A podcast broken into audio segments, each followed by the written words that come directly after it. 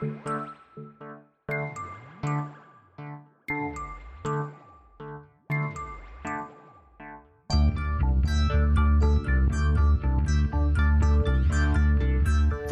is Continuum Drag, a weekly podcast revisiting television sci fi, fantasy, and everything in between. This week, Earth 2, episodes 5 and 7.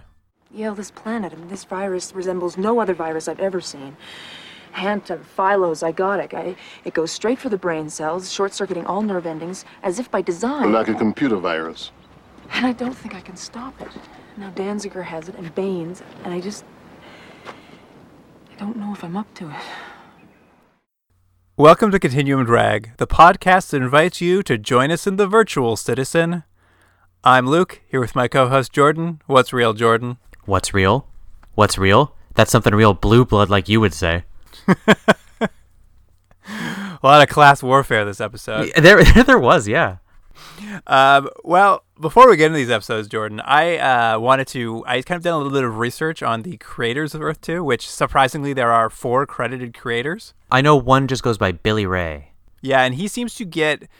I guess the first he gets it's Billy Ray and and then the other three seem to share a joint credit. So it does feel like for some reason he's like the lead of the four creators. Do you think he got one office and the other three had to share another one? I mean, that would establish the hier- hierarchy, wouldn't it? Or they're all in one room, but his desk is much taller. Oh, that's good too. He gets a high chair. Hmm. Anyway, sorry, that's not why you called. Well, uh, before we get into them, I thought I'd take a page from your book very quickly and uh, give you a little a little pop quiz. Oh, great. Yeah, okay. There are four creators, and I have five TV series here, and you have to guess which one of these shows one of the creators was not a part of. Okay, great. Hold on, Luke, you have to call this thing something. I, I do I do I have to make up a name for it? Yeah, yeah, yeah. We call it uh, uh, uh, uh, Tiddlywinks Extreme. Cue music.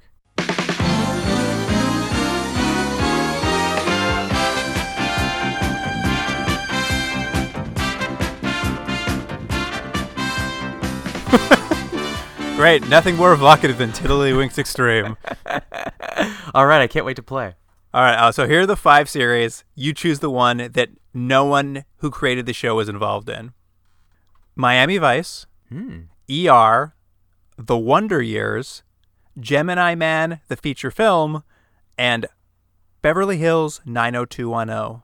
Wow, those are some uh, some well-known TV shows. I'm kind of surprised. Okay, I think the show they weren't involved in. They got to be on Wonder Years because that's too weird of a show to just pull out of nowhere. I bet you they were on 90210. And uh, what were the other the other two options? Three options? Miami Vice, Mm-hmm. ER, and the feature film starring William Smith, Gemini Man. I think the one that they didn't work on is Miami Vice. I'm sorry, you're incorrect. Oh, what was it? It was Beverly Hills 90210. Wasn't what's her face in that? Rebecca Gayheart? Am I making a mistake? I don't know, actually. That's a good question. It seems like she would be in that show. It's definitely the right time frame, and she's the uh, right it girl to do it. yeah. So, uh, anyways, that that's what threw me. But uh, regardless, those are some pretty uh, high caliber TV shows.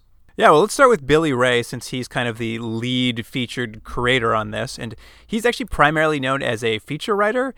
The thing he had done just before this TV series that probably is what made his name and probably what got his. Because he hadn't done much before it, but he wrote The Color of Night, the erotic Bruce Willis thriller.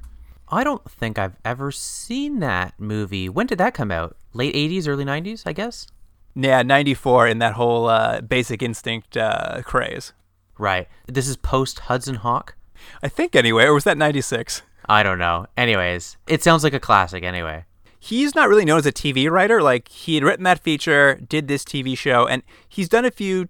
He's got a few TV shows credited to him coming out soon, but he's really known as a feature writer. And I'm going to tell you some movies he he's written, Okay. and you'll be blown away. I hope one of them is blown away. Remember that movie, Tommy Lee Jones? Hunger Games, Oh, weird. Captain Phillips, and in the last year, in 2019, he wrote Gemini Man by Will Smith, Terminator: Dark Fate, and Richard Jewell by Clint Eastwood.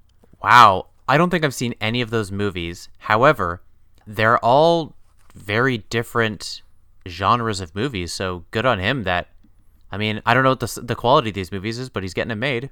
I mean, they've got Hollywood's biggest stars. He's quite clearly a pretty high up screenwriter these days. Mm. And it all started from an erotic thriller starring Bruce Willis. There you go. I actually think the TV show he's got coming out is a miniseries about the Mueller report. I mean, exciting, I guess. Yeah, I know. Can you imagine anything more exciting? Ah, uh, get get me those that paperwork. Yeah, you more staples. There's a lot of just people yelling stuff across an office for literal paperwork. Oh, that sounds pretty fun. Where are office supplies? yeah, yeah. I, I clearly know a lot about what was in the uh, the report. That I think it's all the the real conflict is just about the lack of office supplies, highlighter colors, etc. Mm-hmm. So uh, next up, in sort of this sort of three grouping of creators who jo- sort of join Billy Ray in here, is Michael Duggan. He uh, he's a bit of a career TV writer. He's worked on Miami Vice, Law and Order, and more recently Grimm. Okay. Then there's Carol Flint, also a career TV writer. She worked on LA Law, ER, The West Wing, and more recently Designated Survivor. I think that's a, probably a better resume of the two. Yeah, you like you like that career a little better. I think so. if I had to choose, and I have to. And finally, uh, Mark Levin, who weirdly is probably the most prolific of this set of three because he uh, originally had done The Wonder Years and then had written a couple films, Madeline, and then that Brendan Fraser Journey to the Center of the Earth. But most recently, he's been writing uh, Netflix is show Big Mouth. Oh, okay, yeah. Um, someone you know, uh, Billy mentioned it when he was on that it was a show he really liked. I haven't seen it. Yeah, he's he's a big fan of that. And kind of interestingly, with that is he co-created that with uh, I guess his wife Jennifer Flackett, who is also a writer on Earth 2. And as far as I can tell, it's the first credit they have together. So I don't know if they were married on this or perhaps they met on Earth 2. Um, but she actually wrote a couple of the better episodes. So it's just funny that I guess they started working together here and have continued working together into like 2020. Well, that's a nice story. The the show died, but their love is forever. Their love is forever. Mm-hmm. All right, Jordan. Well, that's sort of the, the breakdown of kind of what the creators did. It's kind of interesting. I have to imagine Billy Ray must have come up with the idea and pitched it, perhaps even as a feature film, and then the other three TV writers were maybe brought in to break it as a series. Or maybe he just maybe uh, yeah other people were brought in because he didn't have a track record yet and no one trusted him. Yeah, it could be. I mean, he's still given the primary credit. Just kind of interesting because usually you see one or two creators, and this one just has such a weird mash of three creators, and one clearly elevated above the others. I was just like, what a what a weird mix for a show that feels relatively cohesive. It doesn't feel like there's like a ton of hands in the pot necessarily. Well, it might have been that um, the studio got nervous when he insisted that there be an episode where a Grendler might sexually assault one of the characters. I, I knew that's how you'd read that episode. I knew that's how you'd read this episode. well, I mean that that's a lead into this episode. All right. Well, first of all, let's start off with the IMDb summary for episode five, a memory play. With nar- narration by Adair, the colonists find other crew members dead or gravely ill. As Dr. Heller searches for the cause and cure for the illness, Adair considers whether the ship was sabotaged. And that was courtesy of our good friend ZW Zimdapa. Oh, Zimdapa. I should start by saying you were right. I think it was in maybe the first podcast we did, Luke, on this show, where you questioned were we seeing all the all of the people that were on the ship? And I said I was pretty sure that by the end of the episode, that was the group we were going to have. But as we find in this episode very quickly, there are other people that also crash landed and they haven't found them. I did think it was a little weird because they don't seem like they have been looking for them, but regardless, we do learn that the people that have survived are larger than we initially thought. Yeah, I agree. I thought it was a little weird too when they were like, do introduce there were other escape pods, but no one seems to have mentioned or cared to look for the people yet. Like they've spent all the time looking for, I don't know, stuff for old uh, sick kids. You know, his like, oh, we need to get him dandelions for his rash, but you know, not helping these poor people still sitting in their pods. I'll also note that, and maybe I misheard or maybe I'm reading into it a little, but when we meet the other potties, that's what I'm going to call them, the other potties. Yeah, that's good. They mentioned that when they initially landed, the group couldn't decide what to do and they split into groups and all walked in different directions. And then what we'll find out is some of them got sick, but I wasn't sure if they meant all of them on the pod got sick or if perhaps we're going to bump into further potties just wandering the earth too. I nice. I had assumed that everyone got sick, but I guess you know only time will tell. Um, but yeah, essentially, this episode will deal with the fact there is people on another pod, and they'll also kind of deal with fact about what happened with the crash on Earth 2 with the original ship they came on. And we're going to see lots of flashbacks to the ship coming down and people running around like crazy. We've mentioned it before. We're watching this in the intended order, not the order that they originally aired in. So I watched this particular episode a few weeks ago when I thought we were going to be watching it in the in the other order. And I do think it works better here than it did where I watched it. I think it's episode what, 4 or 5, something like that. Right. If only because I think this whole part of why the crash happened works better with these two episodes back to back because when I had originally watched this, I was like, who cares about this? There's nothing resolved and we don't really learn anything, so why do I am supposed to care? But I think once you uh, couple this with the eventual episode we'll talk about next, is uh, I think it gets a little bit better. It, fe- it feels a little more cohesive. That's interesting to know. Mm-hmm. But essentially, yeah, what we're opening on is a lingering tension in the crew. There's a lot of people throwing blame around for who's at fault for crashing the ship. Morgan uh, gets uh, gets sort of in trouble because Danziger's really checking him out for that escape pod he, he stole originally. But it does seem like, for whatever reason, everyone now is getting irritated about things that they should have been irritated weeks ago. Like, Danziger's sort of irritated at Morgan for taking that escape pod, and as we're going to find in a couple scenes, Devon's like, maybe we should go back and look into the recordings and see like why we crashed. I was like, you didn't do that uh, this whole time you've been on the planet? Yeah, it does seem like these tensions sort of flare up a little bit out of nowhere. It would have been nice to like see the middle. Like, I think someone, oh yeah, I think Solace blames Danziger because he was like in charge of maintenance, and then some random extra blames Solace because he was the pilot. Like everyone just is suddenly up in arms with each other. Mm-hmm. It doesn't quite work, but I mean, it's just setting the tone of that everyone's grumpy now. It's true. What I what I did like is they because they finally went back to the fact that Danziger knows that Morgan uh, sold that pod, and uh, first of all, Morgan's given up on the ponytail. He's just got his long hair flowing. And uh, his wife Bess, played by Rebecca Gayheart, she's entirely given up on the generic Southern accent. Yeah, smart move. Yeah, I agree. But uh, Danziger keeps giving him the evil eye, and Morgan is quite clearly very timid around him to the point that uh, Danziger's daughter True is talking to her dad. She's just like, Morgan seems very afraid of you. And uh, Danziger turns to his daughter and says, yeah, he should be afraid of me. And I was like, whoa, tough guy, really trying to impress your daughter. Remember he was being a tough guy in his voiceover before? He's just bringing it bit to uh, real life now. Yeah, but he's not even actually threatening Morgan. He's just like telling his daughter, like, yeah, I'll beat him up. Don't worry. Well, I mean, whatever works. There's only so many people to impress, I suppose. Um, did you also like? And uh, sorry, we're jumping around a little bit here, but did you also like that in this opening scene and then throughout the episode, suddenly like three of the background crew suddenly get like a lot of lines? yeah, and I think one is called Baines, I think, or something like that. It's it's funny because I think these people, to the show's credit, have been in the background before. Like they don't seem like they're new faces, but to be suddenly given personalities and dialogue is weird when you already have such a large cast of people that we've already established. Yeah, I went I went on to find out what the rest of the names are. It was Baines. Mm-hmm. There's that woman who seems to be in charge of the armory. Her name is Magus. Yeah, with the funny hair. She's got the worst hair. And then there's just like another generic tough guy, and his name is Wallman. Wallman. Hmm. I don't even remember him. He's been around. He just kind of hangs out with Danziger, I think. Oh yeah, yeah. He's he. I think he's pulled a gun a few times. Exactly, exactly. But yes, you're right. Like this is kind of this whole thing. Where it's like, let's look into who caused the crash.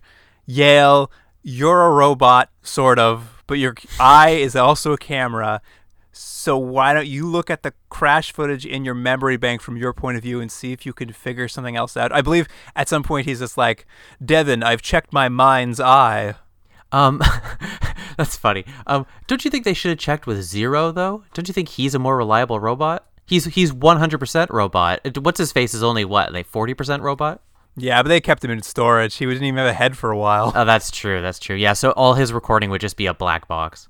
Essentially, though, we get to see a little bit of like Robo Vision from uh, old Yale, that sort of looking into you know RoboCop style stuff, and he's basically got a VHS deck in his head. There's like a rewind button and a play button Yeah, on that's the true. actual like footage, and he's like looking around, and he happens to notice there's just this random compartment that says unlocked, and he's like, "Uh oh, that means it was sabotage." I don't know if all of this worked, but I mean, I get it was just to propel the story forward, but I don't know. I just don't understand how his memory worked and how he spotted this thing. I just thought it was done kind of haphazardly. Jordan, listen up, y'all. It's sabotage. Did you have that written down? I should have written it down. That should have been the line he said. He should have like stopped the whole the whole proceedings and said that. That'd been pretty good. If it was J.J. Abrams, that's what would have happened. That's true. It would have been the start of a Star Trek movie. He would have Yeah. gotten a convertible. he just peels off. Um, small side note too. Did you catch that uh, Yale wasn't just uh, Uly's tutor? She was all, he was also the Devon's tutor when she was a child. First question is how old is he? And secondly, what a horrible life of servitude this poor guy's got, huh? Yeah, no doubt, right? I was just like, man, oh man, he's just been doing this for decades. Also, you think he would have some maybe better tools at dealing with children. When we saw him last time actually tutoring the two kids, he couldn't keep true even sitting down. That's true. I mean, he's used to a very well-mannered breed of child, not these like unruly uh, working class kids. Oh yeah, and they, and we're gonna learn they get called something in the next episode. What do they call them? Uh, drones, I believe, is the Drones. That's what it is. Yeah. Um, but moving on with this episode, Jordan, what to what I assume was your favorite part of the episode, Morgan is being stalked by a Grendler. It is the weirdest B plot they have had yet in this show because it really doesn't seem like they've set this up at all. And they just keep going back to it. Like it starts, like there's a series of scenes. Like the first time he goes to urinate in the woods and there's a Grendler peeping on him. Then later on, he goes, I can't remember, he goes to do something else. A Grendler shows up. And it's all several times like on top of him drooling on him and as we're gonna i'm sure talk uh in great detail there's a scene where it makes him take all his clothes off That's true. It is very funny because they set it up. No one ever else ever sees a Grendler, so there's this like concept that maybe this is like a Harvey Rabbit kind of imaginary Grendler. But rest assured, it's a real Grendler. is this uh just supposed to be played entirely for laughs is that what this joke is is sort of like he's a cartoon character so this is his cartoon storyline I think so. I mean, I thought it was pretty fun. It was very dumb, but uh, it was it was a moment of levity in a show that doesn't always have a lot of it. I would agree with that yeah Essentially, though, Morgan is dealing with guilt from that escape pod he crashed, and this Grendler seems to somehow relate to that, or at least he's viewing it that way. And he finally, like, it eats at him so much that he goes into his tent and he confesses to his wife, Bess, that he's a coward and that he Windshear didn't really tear the escape pod off, but the, he actually, like, pulled it so they could get away. yeah and then she's all like yeah I, I know that like i know who you are i'm not stupid I did like that too. She was just like, yeah, no shit, I know who I married. Yeah, but her solution to his guilt is that she feels like he should admit this to everybody and uh, seek their forgiveness. But what I like is they do do that, but he never speaks. She actually does it all for him. I like that too. You like cut from the scene where she's just like, "You should confess," to her explaining all that to the entire per- uh, the entire crew while he sits silently next to her. And I think one of the extras even is just like, "Well, if he's sorry, why doesn't he talk to us?" Never speaks though. Yeah. so there you are. really, the actual plot of this episode involves those missing uh, those missing podsters, whatever I called them before, the other escape pod. Isn't that what Steve wanted uh, people who listen to this podcast called? No, that was dragsters. They're dragsters. Yeah. anyway. Um, and of course, no good plot on Earth 2 would start without True screaming at something she found in the woods. I'm telling you, this kid was cast because she's a good screamer, and they use it all the time. She's found the grave of one of the Eden Eden Project one of the Eden Project's crew members from the unfound escape pod. And uh, you know what this means, Jordan. Time to go looking? Time for a search party. We should have been keeping track from the beginning. How many search parties is this now? It's got to be five at least. I think there's maybe has only one episode where no one said the word search party. so uh, I just don't know how well organized this group is if they need so many search parties. But anyway, yeah, they gear up and head out. And uh, actually, I like the gear this time. We see a couple new guns they have. Like Morgan's carrying around a little laser gun that looks like a snub nosed detective's revolver. yeah, all of their weapons seem like they're sort of versions of super soakers that have been painted. I also thought something similar. They all kind of look like real guns, but then they're just like slightly modified for a futuristic effect. I actually kind of like them. I kind of like every weapon they have because they're all such weird little designs. Yeah, I, I like them too. I think it's one of the better better designs on this show. Better than those corsets. Classic future costume. Yeah. they find more graves out there, and eventually Danziger and uh, Baines, the uh, that that background man who becomes a front ground man, yeah, they spot uh, an escape pod and are able to approach it and find another dead body, but inside of it, two survivors from the crash who are quite ill with the disease, and they turn out to be Danziger's old friends. Uh, look, the reason they do that is it's a nice shorthand.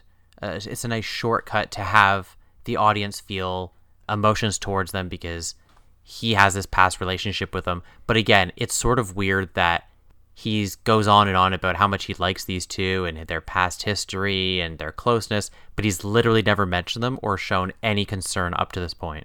It's, it's very true. Uh, they are Firestein and Wentworth, I guess a married couple of some sort. Mm-hmm. That's what's implied anyway.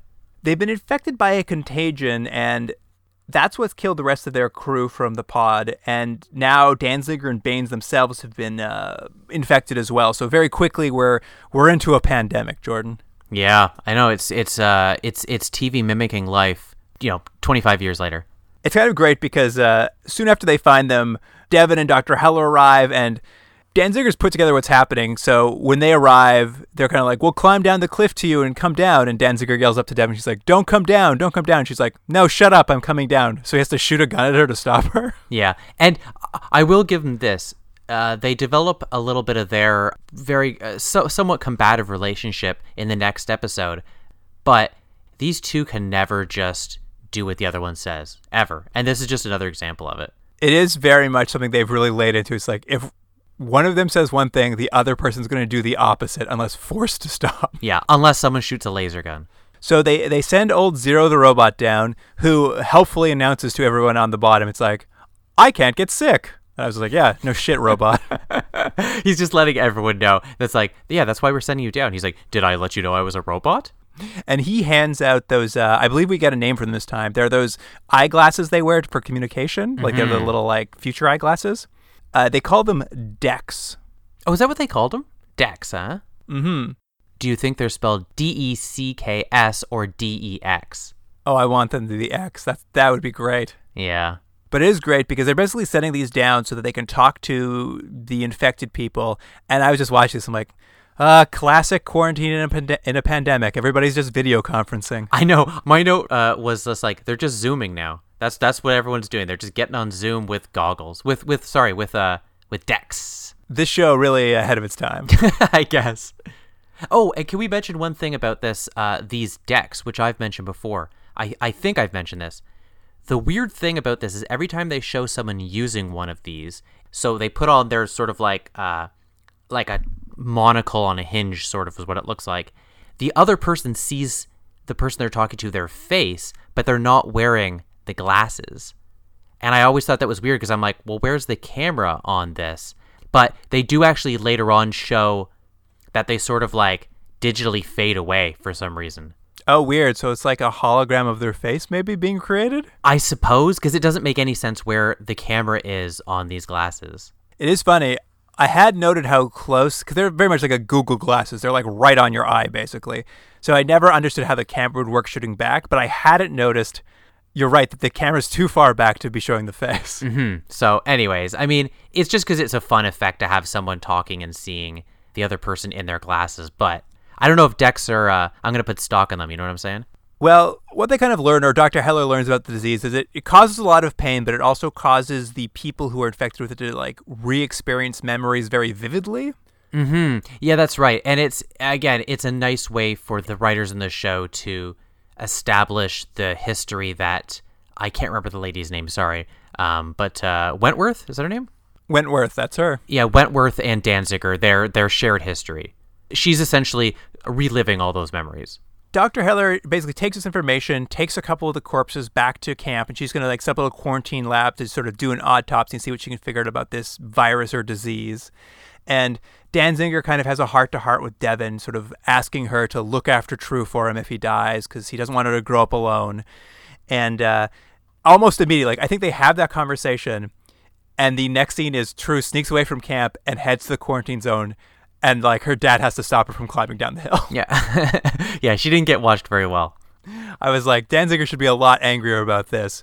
But basically, kind of what we're going to come to learn is the virus seems to be something that goes straight to the brain and short circuits the nerve endings. Um, but uh, you know, to your point, Jordan, she doesn't have any idea how it works or why. I, I know I'm hard on Dr. Heller, but I think it's in the next few scenes she's going to find the cure for this.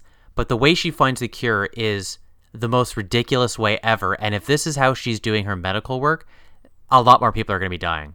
it's very much by happenstance. Yeah, she, she's like she's like I can solve anything if there's a coincidence. uh, but yeah, as Yale puts it when they're talking about the disease, it sure looks like a computer virus. And don't they say at one point they need to send Wentworth? That he's they're like we have to send her medical chip in for analysis. I was like, where's this medical chip? Yeah, I think uh, they'll talk about it a little bit, but she has a medical history, and I guess so that means if you have a lot of medical history, you have a medical chip.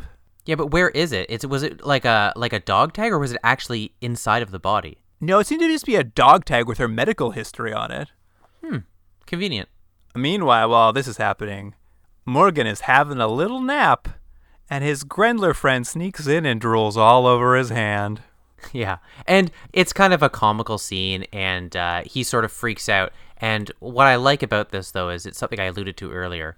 He gets all the saliva all over him, and he freaks out, runs into the medical tent where Dr. Julia Heller is doing tests for whatever whatever she's doing. She's pretending she's working, and he just starts flinging the saliva all over the tent in a in a very like there's something about Mary sort of comical scene.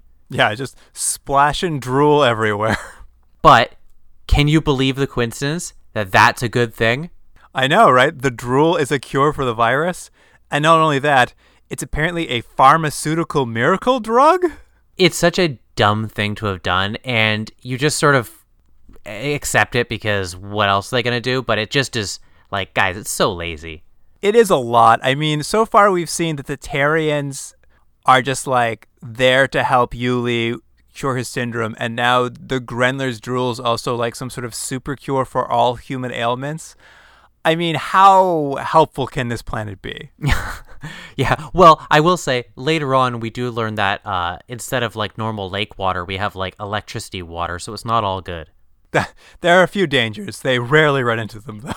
So now we got a cure because the guy that drooled on everything conveniently. And basically, they need to get more Grendler drool. So Morgan volunteers to go out and find his stalker and try to get more for them. And like, they send him out into the wilderness to trade for Grendler drool.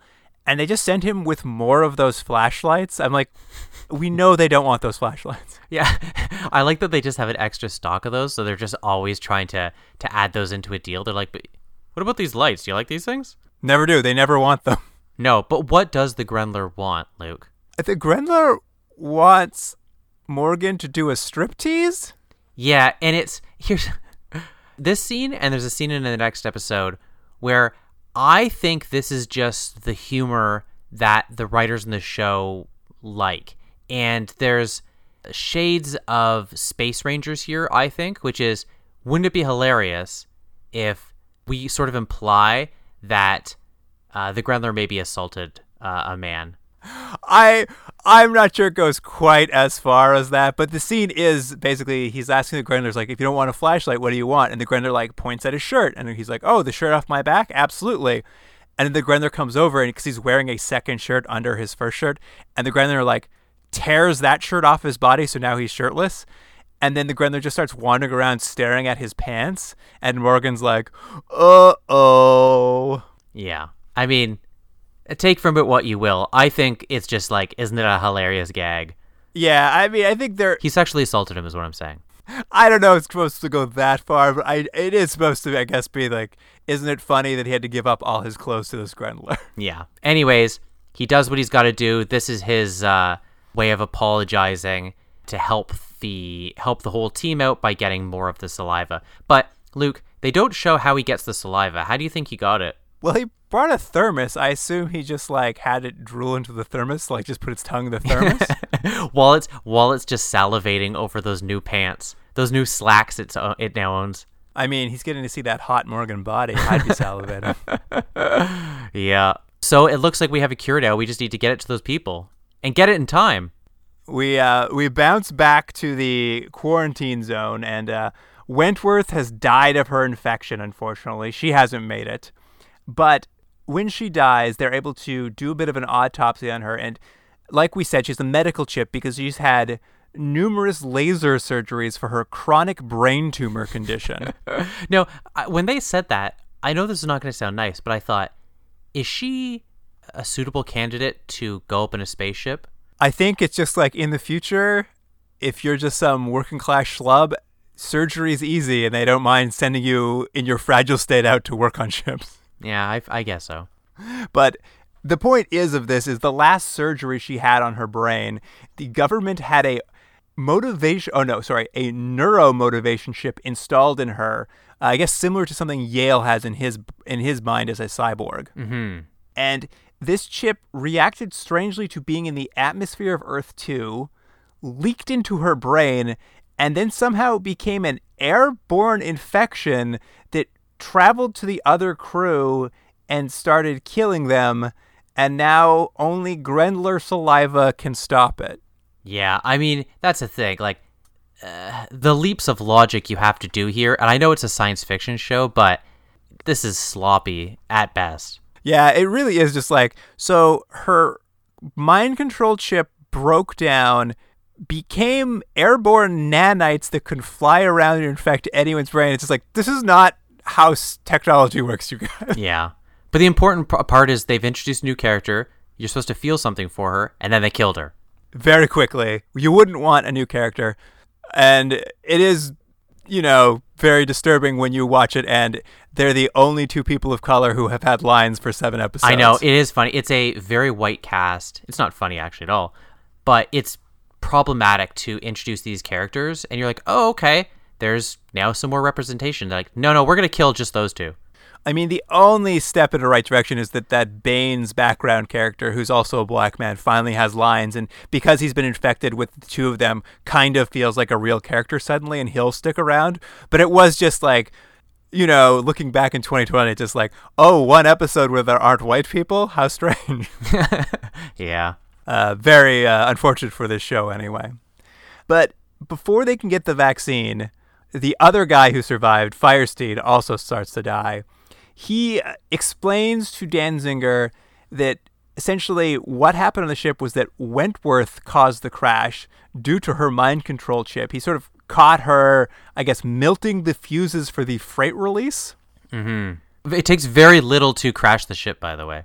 Yeah, it did seem like that was his like I was just like, that's it, that's all it took. They, she like burned one wire in a humongous ship that is designed uh, to not only house all these people with environmental controls and to be able to put people to sleep for decades and have all the supplies for restarting a society, but if you burn that one wire, all bets are off. But essentially, the sabotage is solved. The rest of the crew will be, I guess, uh, absolved. None of them are responsible. We now have a culprit. It's these poor, this poor woman who's dead, and now her dead husband. And we we get a scene where Firestein dies, and an ang- angelic vision of Wentworth appears to him to help him cross over. And at first, it's just like, okay, this is just a near-death hallucination he's having. Yeah. But she leans in and kisses the side of Danziger's head, and he can feel the kiss. Yeah, what was the point of that? I mean, I'm not convinced. I think it still might have been meant as a, a uh, a poetic. Uh, yeah, that's the word I'm looking for. Poetic. I'm looking for the word poetic. Is it like a poetic ending, but it also might be confirmation there's an afterlife on Earth too. Ah, I, I've said it before, Luke, but I think you are giving more credit to this show than is maybe there on the screen. I think they just thought, wouldn't it be cool if this spirit came and she can also sometimes touch people? But I don't think they're ever going to go back to that, or it's part of a grander design. I only will disagree because we had a conversation between the original captain and Morgan where the captain went to heaven and Morgan went to hell when they both were f- stabbed by that little monster. That's a good point. And by the way, where is that little monster? Yeah, I, when True released it, I guess they left it back in its natural habitat. Poor little thing. I think it was orphaned. I would love to see more of those little monsters. Hopefully they come back. I agree. At any rate, the episode ends with Danziger and Baines being cured, and you know they're all gathered around having a beautiful moment together. The whole team being like, "Now we're all absolved of the crime. We can move forward without any more guilt." And as the camera pans across them all, the Grendler's just standing behind Morgan again. yeah, it didn't get enough. He's like, uh, more pants, please. I really hope that Grendler is just perpetually stalking him going forward because it is such a weird concept. It's not the next episode, but you never know. But just before the show ends, though, there's one last twist in store for us. Yeah, we get to Dr. Julia. She goes outside and, uh, correct me if I'm wrong, Luke, she like vomits up a little pill that's essentially like a microphone.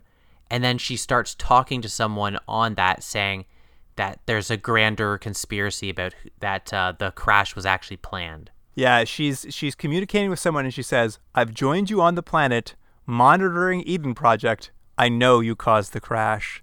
And we get a real lost style twist here. Like Dr. Heller is working for the bad guys and why hasn't she contacted them for 3 weeks? Hard to say, but we now know there's someone else on this planet.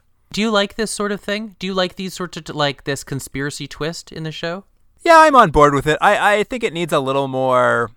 There's not enough happening internally in the crew, and I do find whatever's happening back on the stations to be a little more compelling. Hmm. So if I can bring a little more of that into the show, I'm I'm all I'm all for it. I'm still on the fence. My note to this was, "Oh brother."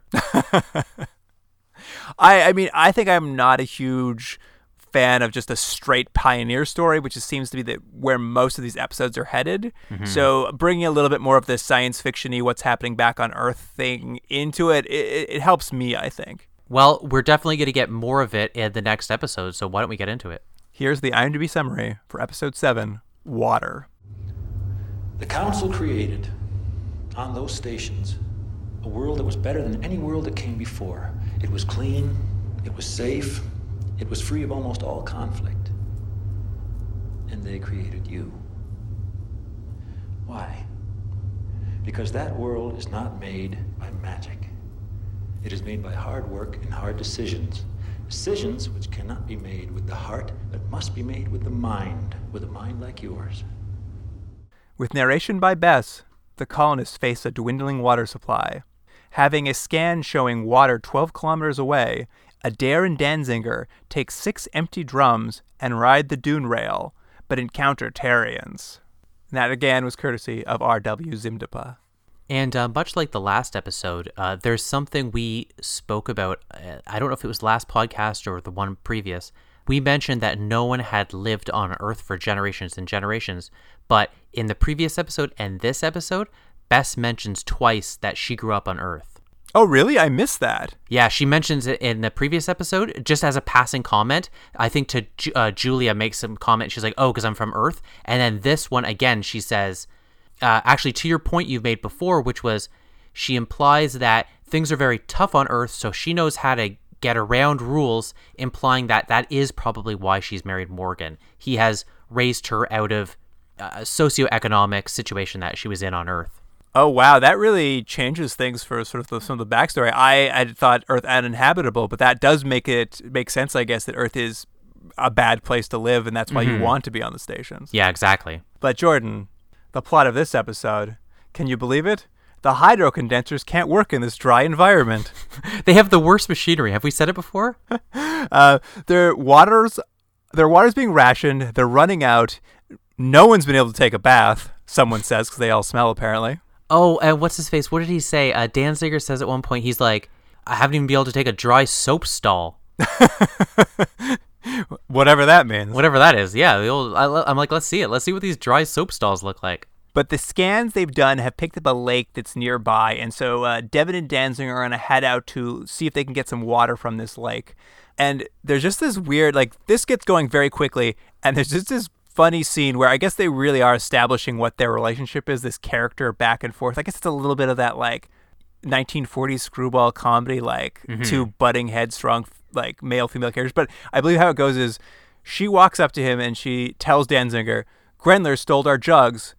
And he just mumbles, I heard. And then she immediately says, Scanners found a lake. And he's like, I know. She's like, You need to put you need to load the cart with with the jugs we have left. He's like, I already did.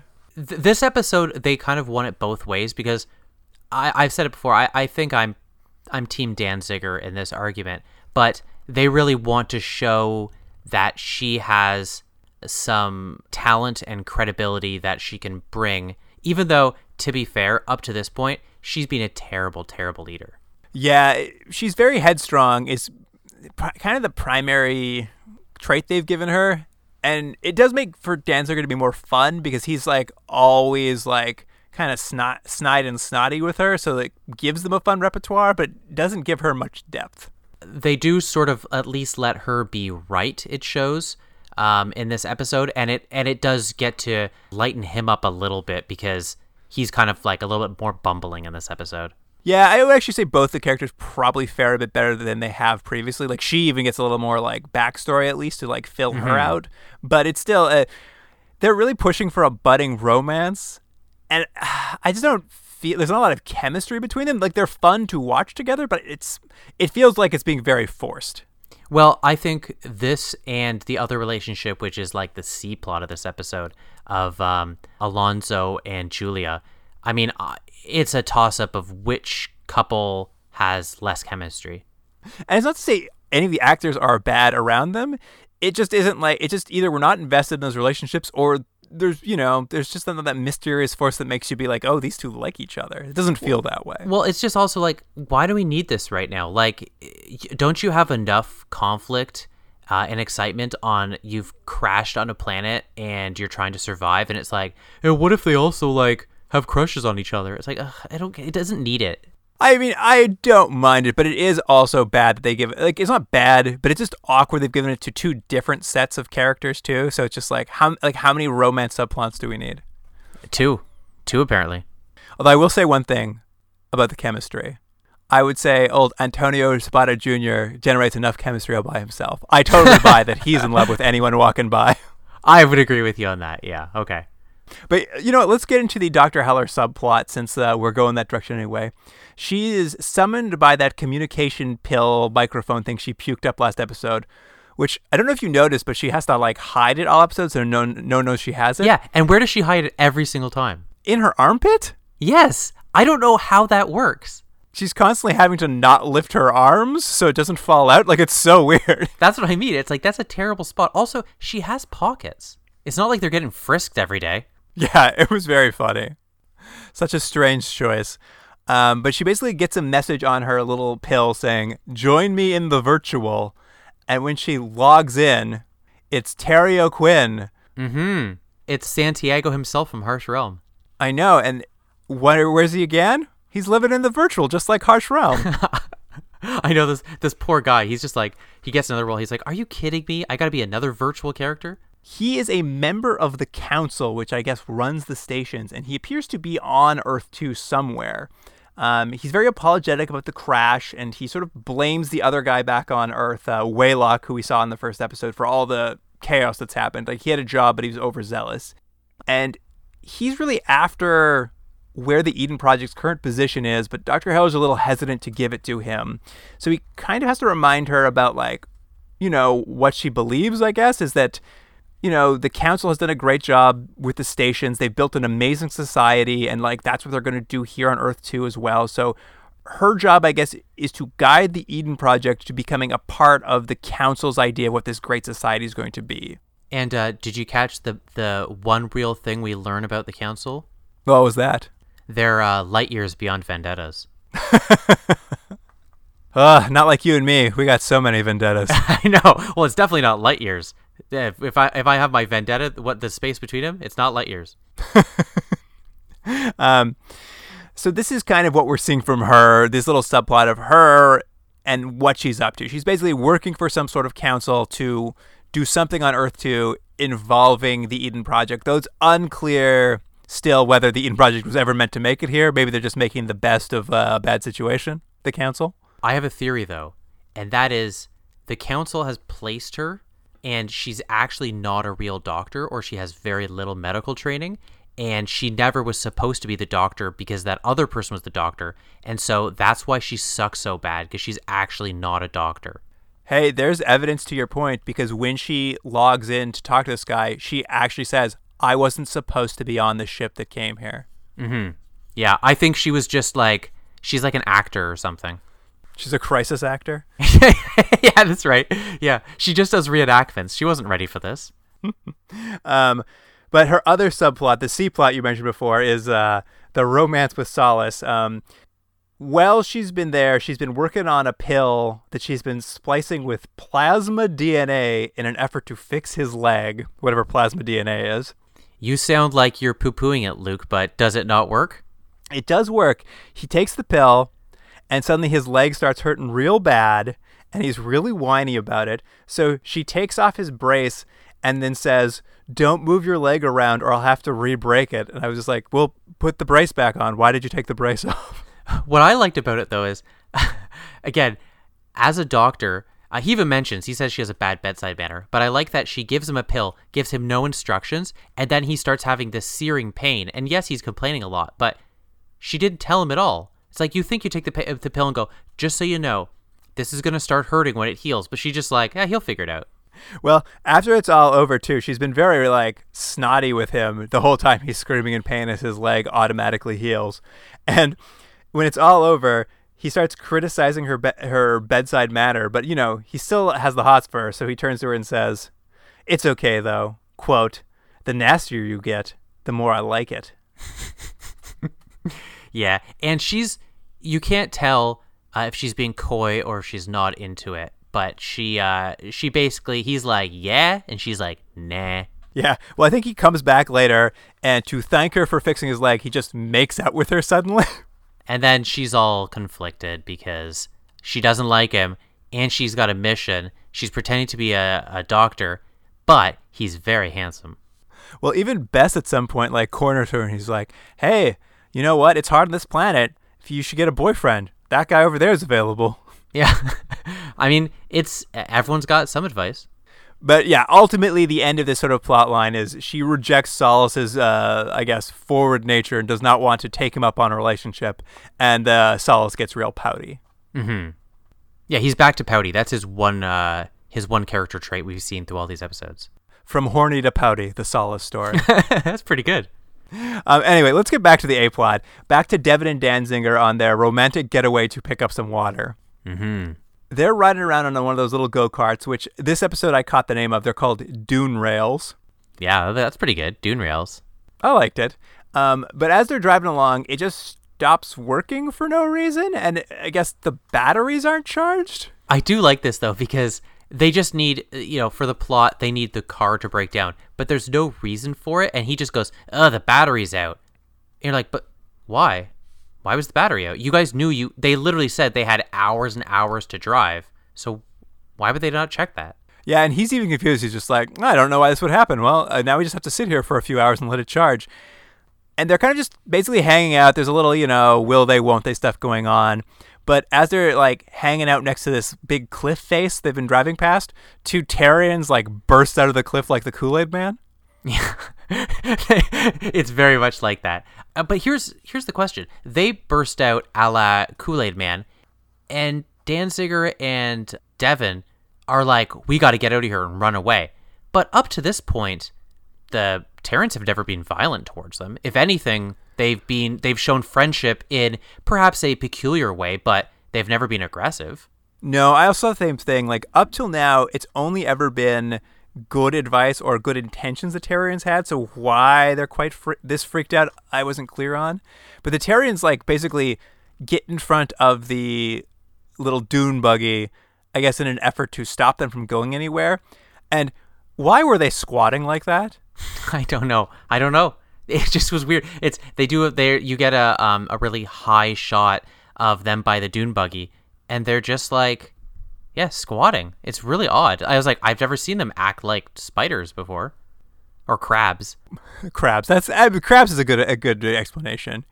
But essentially, like I think what it is is they have to run away and be afraid. A because they have to drop their comms device and break it, so they can't communicate back to camp.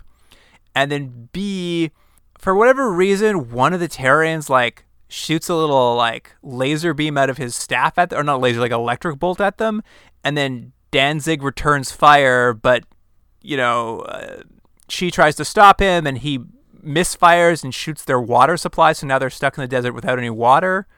Yeah, and it's and then they get to argue more about wh- where should we go and what should we do.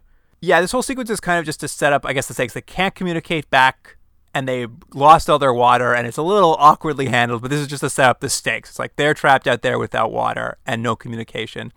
So they they take a brief walk, trying to decide what to do. They have their binoculars and they're able to see, oh, there's the lake. It's about 12 kilometers away. And there's a bit of an argument about whether they should walk there or whether they should go back and get the uh, get the mm, go kart to drive over there. And the kind of interesting part about this is the argument actually spills into a bit of background detail on both the characters. Mm-hmm. She's a blue blood. That's what he calls her. She's a real rich kid, like we we assumed before. Yeah, she's uh she's from the wealthy Adair family, and, and she she ran a multi-orbit firm. Um, though when when pushed, she claims she wasn't a spoiled child because her parents were very tough on her. I do like it though. He's he makes some comment. He's like, "Yeah, I bet you uh I bet you had to make lots of decisions in like the big company that was just given to you." And she's like, "I did have to make a lot of decisions." I was like, "Oh, you're not making a good argument." Well, and when he's kind of pushing back on her, she's very funny because she kind of dismisses Danzig. She's, she's like, "Oh, I'm sure it was real tough living in the quadrant, huh?" As if to be like, "Oh, I know you're from the you're from the hard place. Rub it in one more time." Yeah, exactly. It's it's like that the really really privileged person going like, "Oh, I know, I get it. You're poor." Like uh, we've heard it before. And so and we do learn that yes, he has taken this job and I think multiple jobs because he is working off a debt from his grandparents. Yeah, this was my favorite part actually. He's a third generation indentured drone because his parents or his grandparents came to the stations to start a better life, but they're still paying off the passage they had to pay for to get to the station. So, so there there are indentured slaves on the stations, which Danziger is one of them. I think this does play well for things they have seeded earlier on. I think the show has done a good job at that, that give you hints of the societies we're dealing with and the relationships because of these. Um, I think you've picked up on it better than I have over these a few episodes, but I think it makes sense and is consistent with the characters we've seen so far.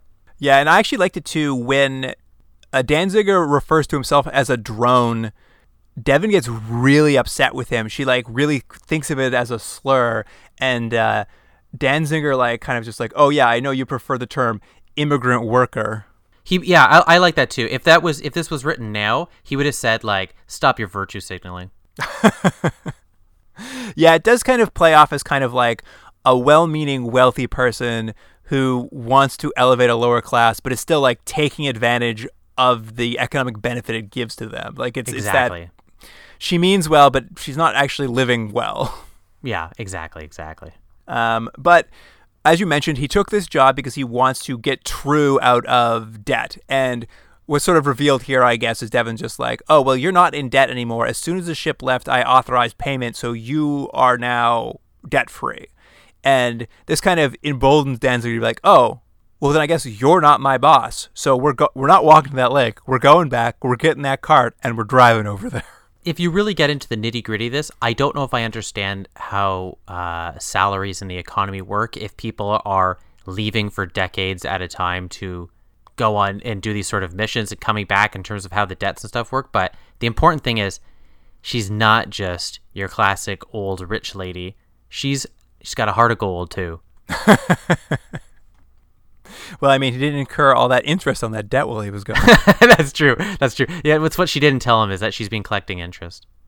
Uh, Devon, though, she gives in. She's like, fine, we'll do it your way, even though, you know, she's correct about one thing, and she's just like, if the Terrians are standing in our way, they probably do just don't want us to move that cart down there. So maybe we should just respect that and walk down. And when they get back to where the cart was, they discover the Terrians are gone. And they're like, okay, that's fine. Let's just get in this car and we'll drive down. Like, they're gone. Let's just get going. Mm-hmm. But for whatever reason, now the car's wheels are hung up in the sand. It's because of what we'll learn later, but for some reason, this vehicle specifically to drive in this sort of uh, in these sort of conditions can't now drive. And as they're trying to get it going, those two Terrians pop back out of the sand when no one's looking, and I guess stun them with their uh, electricity staffs. Now, uh, we won't say what the ending is of of this episode is. I think as a viewer, you assume that they are trying to do something good and are just communicate in a weird way. However, I think the the believability of this is stretched a little bit from a few of these scenes that we've seen. Like I just uh, even if it's like they're trying to help, I just don't know if you, I buy the way they're going about it. Even if it is two different species that are having trouble communicating. Yeah, it's it definitely feels like neither side is trying very hard to explain what they would like. Yeah, well, maybe that's a good way of saying it. Uh, but when Danziger and Devon come to after being like zapped unconscious, they've been tied up by a bunch of vines that, as they put it, are stronger than stronger than biocomp rope, and they've basically been tied up, and their go kart has now been buried under the sand by the Terrians. Yeah, I would have liked to seen the scene where they were using their staffs as shovels to bury it. But I gotta say, the next the scene that kind of happens here, I don't know what I mean, there's not a lot of ways to interpret it how it was shot and how it's executed, but they're tied up. So Devon and Danziger can't move their hands or legs. It's very dry. They're in the desert. They're very thirsty, having come to. Devon's like, I need some water. Danziger's like, the canteen is on my belt. Reach down with your mouth and get it. And we just get a scene where the camera is like from his waist up, so we can't see what's below it and just her struggling to get her mouth down to his waist. And they keep Yeah. shooting it like like it keeps going on and on. It's insane. They shoot it I, again. This is my point earlier, where I why I think the scene with the Grendler and Morgan was shot the way it was. This is shot specifically so you will. They're hoping the viewer will laugh at the implied oral sex that is not happening, but that's how it's shot. You just see her head bobbing up and down. He's also making facial expressions as if he's in uh, the throes of ecstasy for some reason. He's just like, yeah, oh, that's right. And it's like, I do really just think it's a joke that at the time probably was a little bit risque on the line of tasteless, but it was a, it was accepted. I just think now as we're looking at it, it's just like, guys, this is so stupid. And I know you're making up those sounds he was making, but it is no joke that once her head dips out of frame, Danziger says he he softly says, "Add a girl." That's right. That's right. He What does. the Yeah, fuck? and like, can you just imagine these actors reading this script and they just, it's just, again, I, I really do, and this is not to forgive it, uh, but I do think at the time the intention was, isn't this funny? And there wasn't much more thought put into it. It, but it has aged really badly.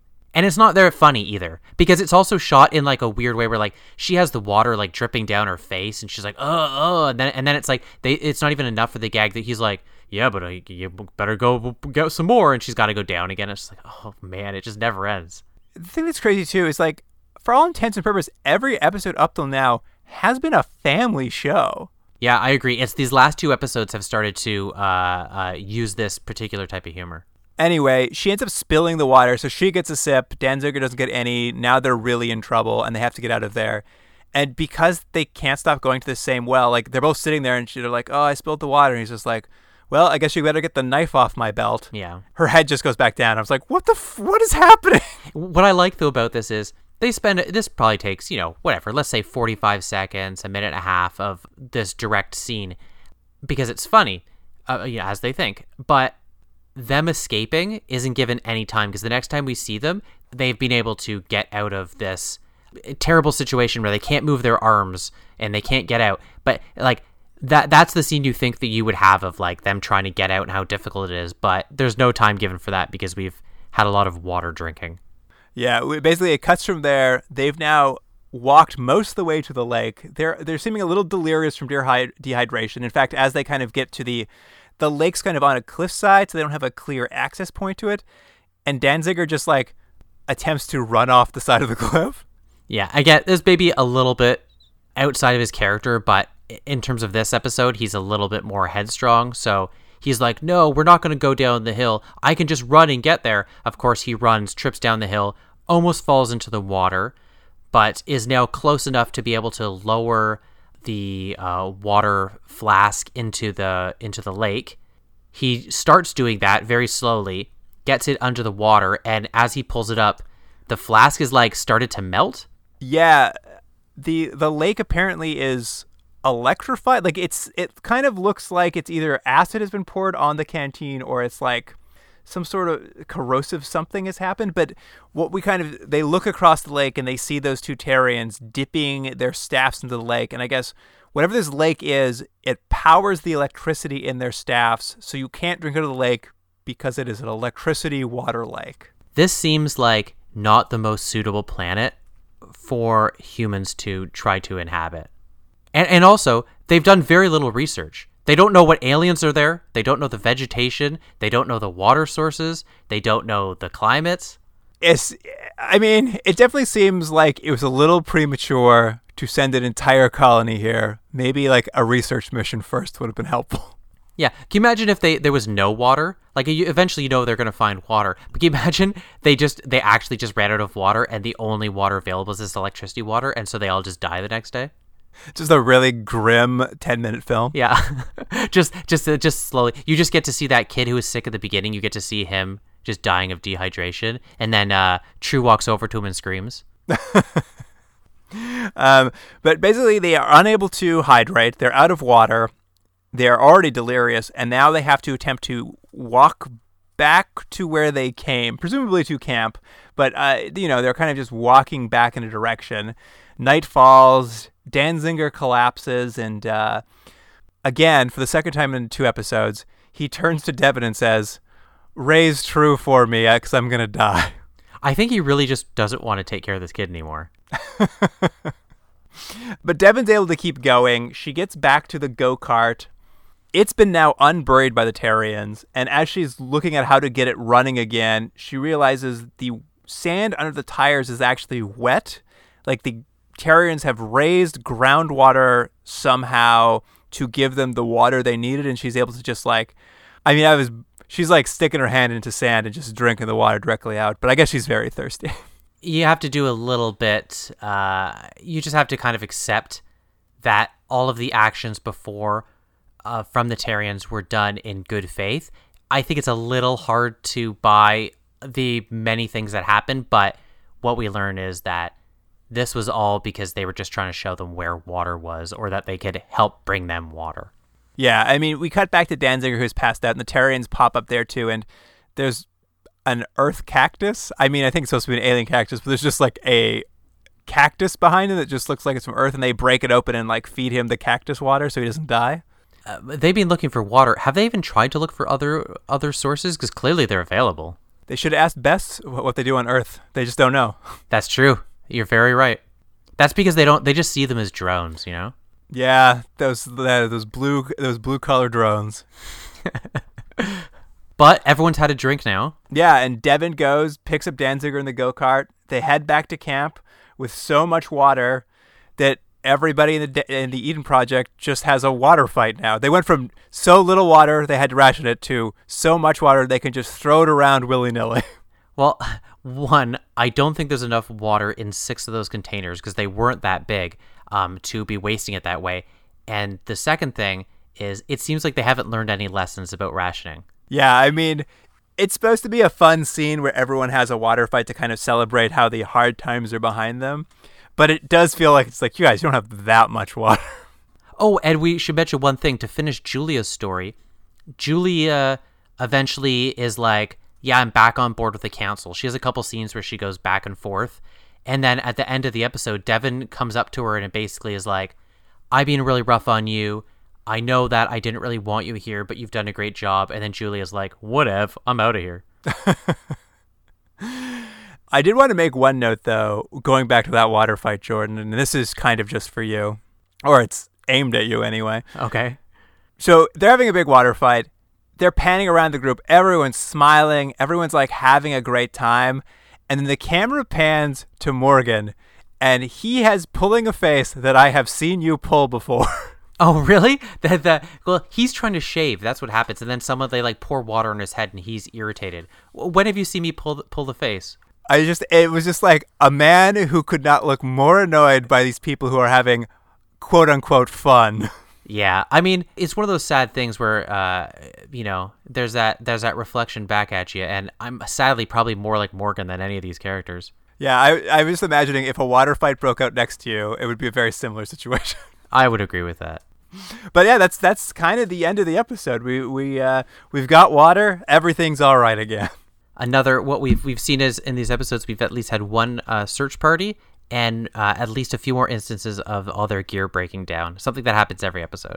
Oh, you know what? That's true, Jordan. We didn't we didn't count the uh, search party reference in the water episode.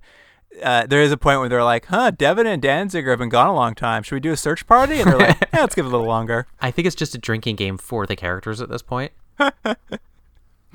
Uh, I've never seen a show with so many search parties. That's what it should have been called. Search Party 2.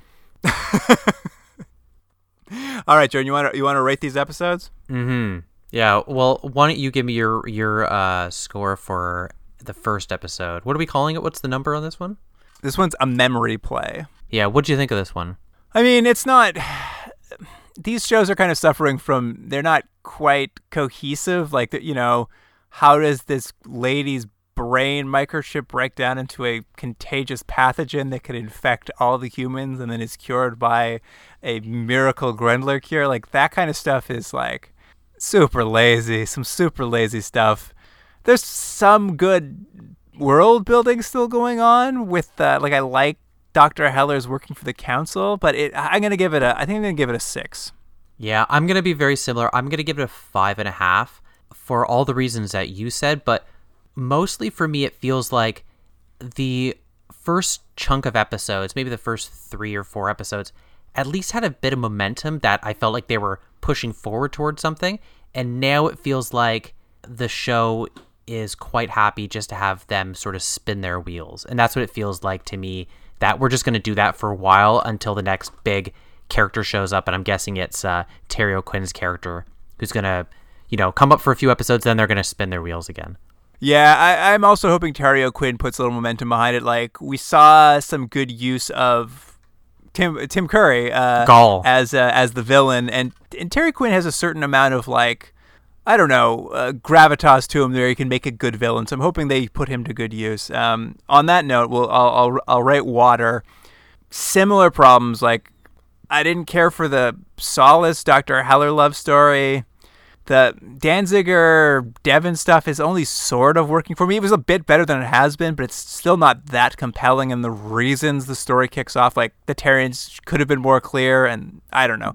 But I did like that backstory of like indentured servitude on the stations, and she's from a rich family. I'm glad I got that information. I'm to bump it up to 6.5. And very similar, I'm to give it a six. I just think, I don't know, it feels like we're just kind of moving chess pieces around, you know, and and not the uh, most subtle or enjoyable ways. It's sort of like we've established these characters now, and they just keep doing the same thing, a la search parties, and just pairing them up. So I'm just hoping that maybe we've got this out of our system and we're gonna find something new and interesting. I mean, uh, for the life of me, I just want them to arrive where they're going. I just I've had enough episodes of them marching down the sand dunes or whatever. It's like just arrive where you're gonna go. It doesn't matter. Yeah, it does feel like the episodes are kind of like they need a plot, and in that plot, they're going to give us some interesting information, but it's just like maybe just get all the interesting information out of the way and get us where we're going quicker. Like, let's get things rolling. You're I right. agree. Yeah.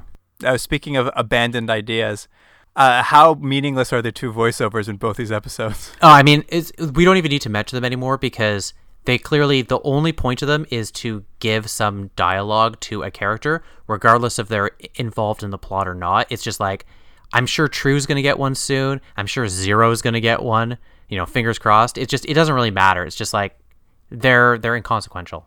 Uly hasn't had one yet, and neither has Morgan. There's there's still many episodes to go. Um, but yeah, that about wraps it up for this episode. We'll be back next week with a little more Earth 2, uh, hopefully joined by a guest next week too. Um, but in the meantime, you can email us at continuumdrag at gmail.com if you've got some Earth 2 knowledge to drop on us. And of course, on Instagram and Twitter, our handle is at continuumdrag, and we'll have some uh, little little bits and moments from the show. hmm I guarantee that we're gonna have the moment where she's trying to get the water bottle off his belt. Got to get those clicks, you know. Um, but until then, listener, uh, thanks for joining us. And Jordan, I'll see you next week. See you then. Continuum Drag is recorded in Toronto, Ontario. Theme music by James Rex Seidler. Produced by Jordan Dullock and Luke Black. Special thanks to Aaron Hughes.